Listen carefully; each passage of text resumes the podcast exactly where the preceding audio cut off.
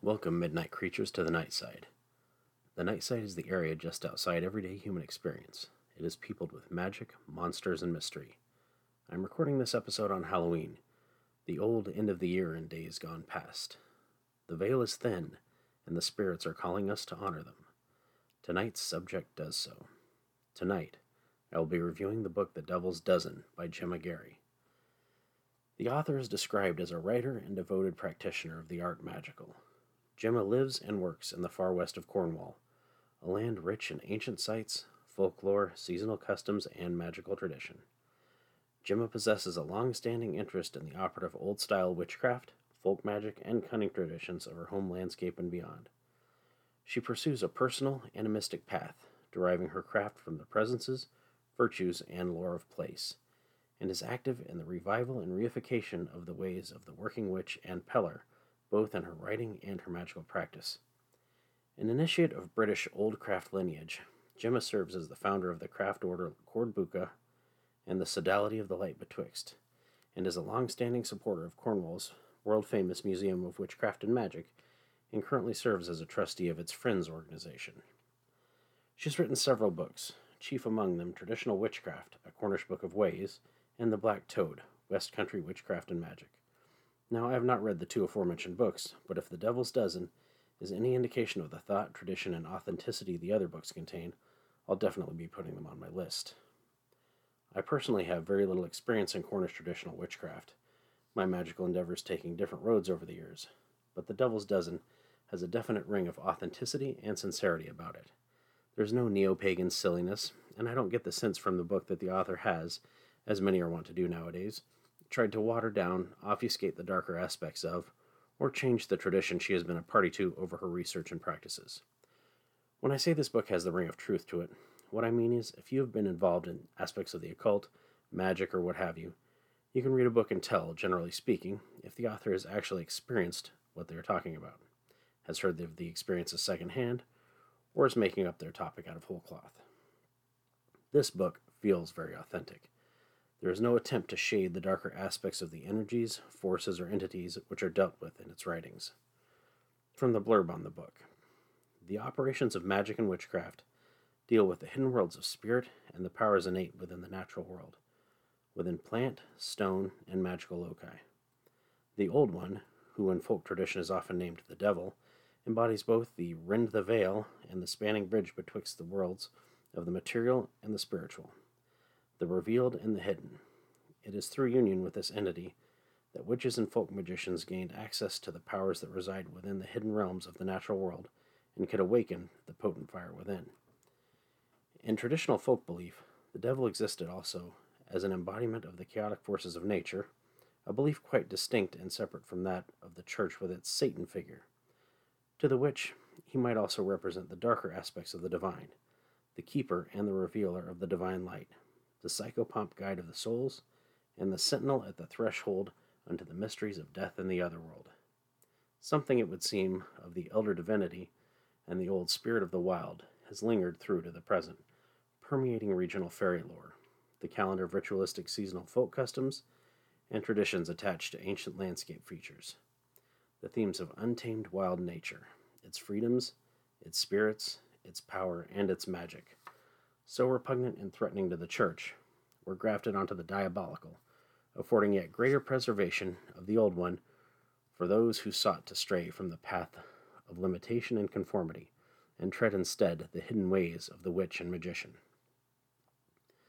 Historical witch lore records records varied rites of initiatory contact by which the worker of magic and witchcraft entered into a close working relationship and union with the Old One in the spirit world. Via such union would the ways unto curing ailments, exercising ill influence, the attainment of desires, and the destruction of the oppressive be known, and the old arts of the circle, the spirits, the knotted cord, the pierced candle, the witch bottle, the magical image, and the spoken, inscribed, and herbal charms be mastered. From this wellspring of inspiration, The Devil's Dozen, a modern grammary or black book, of 13 craft rites of the old ones has been created and is offered by a present day initiate of the old craft. Within its pages there are to be found 13 rites, for both the lone practitioner and the assembled company of vision, sacred compact, dedication, initiation, consecration, empowerment, protection, illumination, union, transformation, and devotion. And although, although the authentic feel of the book is beyond any doubt I have, the author states, They are my own creations all, given in hope that they may provide usefulness or inspiration, and each a personal offering of devotion unto the starlit and smoking altar of the old one. So let's get to a little of the meat of this magical feast. As I'm recording this episode on Halloween, I thought it appropriate to mention the All Hallows rite of the Wild Hunt toward the end of the book, which is an appropriate place for it in the writing, as Halloween was the old traditional end of the year. The stories of the Wild Hunt always drew my imagination when I was younger. Traditionally, the Wild Hunt in English folklore was known as Herlething, which translates as Herla's Assembly, Woden's Hunt, Woden being the Anglo version of Odin, Herod's Hunt, or Cain's Hunt. Yes, that Cain. In Wales, Gwyn ap Nudd was the leader of the hunt. He was a warrior and hunter god of the wilderness and ruler of Annwn, the underworld of Welsh mythology, later misinterpreted as hell. With his white stallion and his red nosed hound Dormach, he leads the dead and spirits of Annwn out into the world during the wild hunt. In this rite, there is a conjuration of what is referred to as skin turning. For those not familiar with skin turning, it is a practice not native to any one area of the planet. There are stories from all over the world of warriors who would take on animalistic aspects of totemic and animistic gods and goddesses and their rites. Even the Ulfhethnar, the wolf warriors who are counterparts to the berserkers in Norse legend, are not confined solely to being the chosen of their deity. There are legends of, world, of wolf warriors from Indo Europeans, the Turkic peoples, Mongols, and indigenous Americans.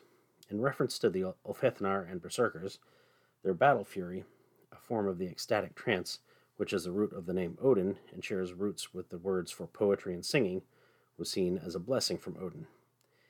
In the sagas, it is reported Odin's men went without their mail coats, and were mad as hounds or wolves, bit their shields.